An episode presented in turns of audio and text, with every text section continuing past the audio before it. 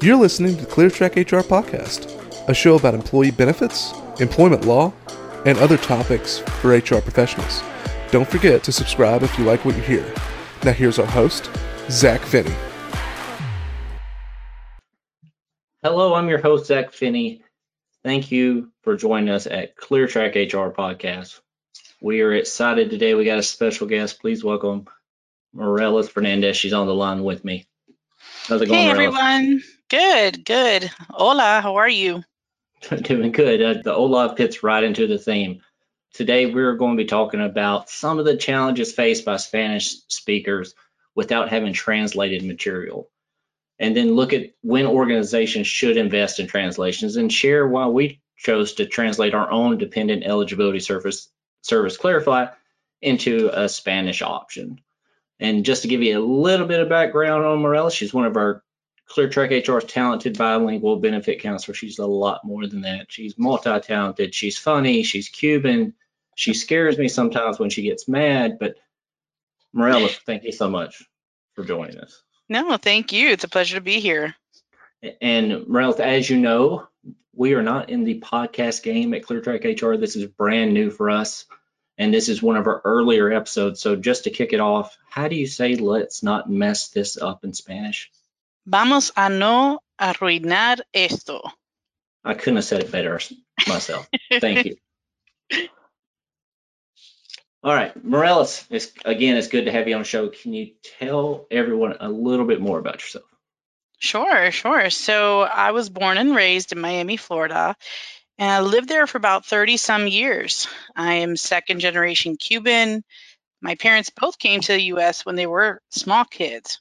So they got married here, had us, and then I grew up, graduated from Florida International University, got my bachelor's degree in psychology, and now I'm married and have a 10 year old and boy girl 8 year old twins.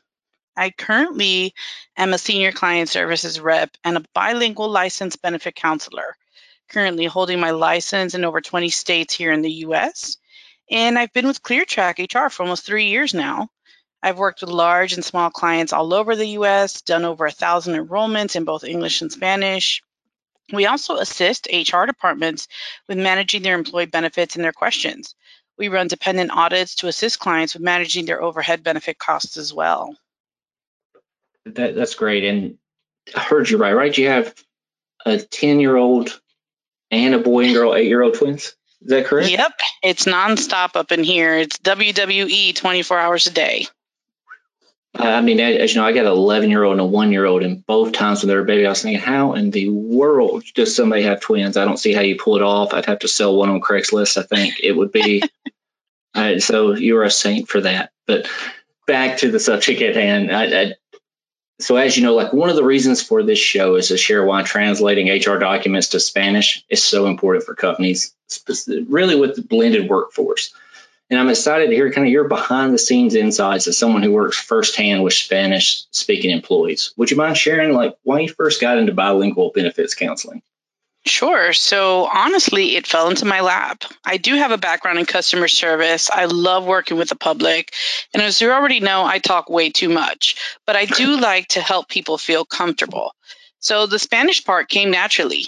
I had an ability and a talent that I didn't realize was so needed in the area of HR and benefits my first enrollment ever in Spanish, I'll never forget. The guy was so grateful that he could finally have someone explain things to him in a way he had never been able to comprehend.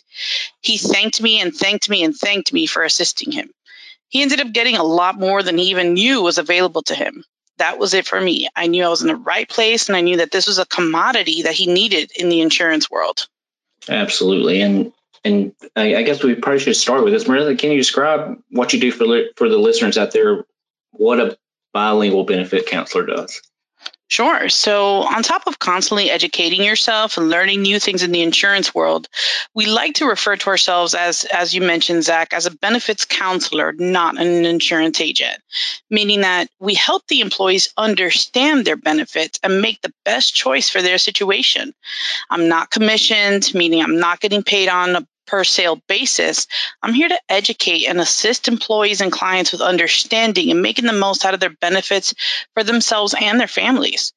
We have a client services department, it's a call center, and anything that is needed by the employees, we can do that in Spanish as well. And they get to understand it live without having to research or guess or get other people involved. And then we also translate documents for open enrollment, prompts for each client, and we do our instructions for the dependent audit forms as well. And, and what is the typical bilingual benefits counseling session like? Are there any trends or frequently asked questions that you see a lot of? So it's like any other enrollment. It's an introduction, a full and complete review of benefits, it's instructions on next steps. It's a Q&A where they're open to ask and about their uncertainties. Most of the Spanish speaking community here in the States have come from a different country and their primary language is not English. So when everything is in English, they tend to give up really easily or just barely do the minimum. They are intimidated to ask questions or make decisions because they're still learning the language. The most common question I get is if I do need help, how do I reach out to you? You've helped me so much because they know they can communicate with me openly and eliminate that miscommunication, the doubt, or having to involve a third party. And Morales, as someone who works one on one with Spanish speaking employees, what are some of the common challenges these employees face? So the miscommunication is key. Some rather avoid their enrollment than actually sit down and try to translate it. Or they only get their bare necessities like the medical, not even knowing that there's a plethora of other offerings that their company is paying for or even helping them with. They tend to depend on their family members that may understand a little bit more English and it becomes a daunting task for them. The most common thread I've seen when you can speak someone's language, they tend to be a lot more comfortable. You can relate to them on a different level. It's no longer an unnerving task or robotic call. It's two people nonchalantly chatting about options for their future and their family's well being. You know, that's interesting you say that. So, what you're saying is for companies that really don't give that translation option to their Spanish speaking employees, those employees are likely to miss out on benefits they're entitled to. Yeah, absolutely. So they do, they miss out on a lot that they are offered. The majority might be English speakers, but I have found that a small community with Spanish speakers, even if it's a small community, it does affect them. And they're really trying their best just to get by and are not really understanding what's being offered to them. There's always fine print, there's regulations, there's waiting periods and exclusions, and all these are things that need to be communicated to every single employee. The better they understand the benefits, the more it is beneficial for the company as a whole. And do you have any advice for our listeners who may have a blended workforce but limited time and resource to actually translate these HR documents? Yeah, definitely make the time. I mean, you can hire someone to translate. You can use a translating platform if that's what's the only thing you have available. It is crucial to the bottom line. If your employees are unhappy or disappointed or not taking full advantage of what's offered to them, it will eventually trickle down and it makes a difference on overhead costs for the company. And I'm sure a lot of the listeners are wondering, is there a quick and easy way to get these items translated over? These are one of those you get what you pay for situations. Free tools are not going to be as accurate or reliable as a paid service. You may be able to use a free or cheaper option with minimal disruption, but depending on your industry, it may be worth to invest in a top tier translation service or a human translator. Spanish, like all languages, has a formal and professional way of speaking, and it also has an informal way. The informal way is where miscommunication happens. It's important to be accurate and professional when you're communicating human resources and benefits to someone. So definitely be cautious towards which methods you're using to translate. Absolutely. For instance, if you're in construction, you may encounter a greater risk if your safety instructions aren't quickly and easy comprehensible by your entire workforce. That's right. And healthcare workers and anyone responsible for sensitive data should have clearly translated policies. Oh, you're right about that. But what if if your organization can use a cheaper option? Is there ones that you've had success with or can recommend? I've seen people use Alta. I've seen people use Apex and also the ASTA ASTA. But Google Translate, some people use friends or relatives. Um, it's really, those are the cheaper options. But when it boils down to it, I mean, it, it is worth spending a little bit more and investing in it. Right. And let's shift the conversation a little bit uh, and talk about kind of our personal experience with Spanish translation as it relates to ClearTrack. We have a dependent eligibility audit platform, a very robust platform that makes um, the user experience very easy for dependent audits to happen. But we've noticed that a lot of the heavily Spanish populations, those companies just did not think dependent audits could even happen right? And so we thought it was imperative that we have a full Spanish option on our system where you can just click a button and the whole site becomes Spanish. Every automated communication becomes Spanish. And Morella said, have you had a lot of feedback from that from employees? Yeah, so absolutely. So they've been so appreciative that they don't have to, again, guess at what something means. They can just jump into the app, they can click around, and it's it's seamless for them. There's no hindrance when it comes to them getting their information in and doing what they need to do on these devices.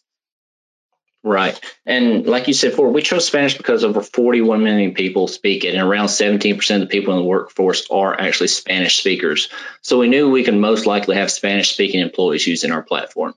Absolutely. And right after we launched Clearify, we were already seeing the need for Spanish translation early on.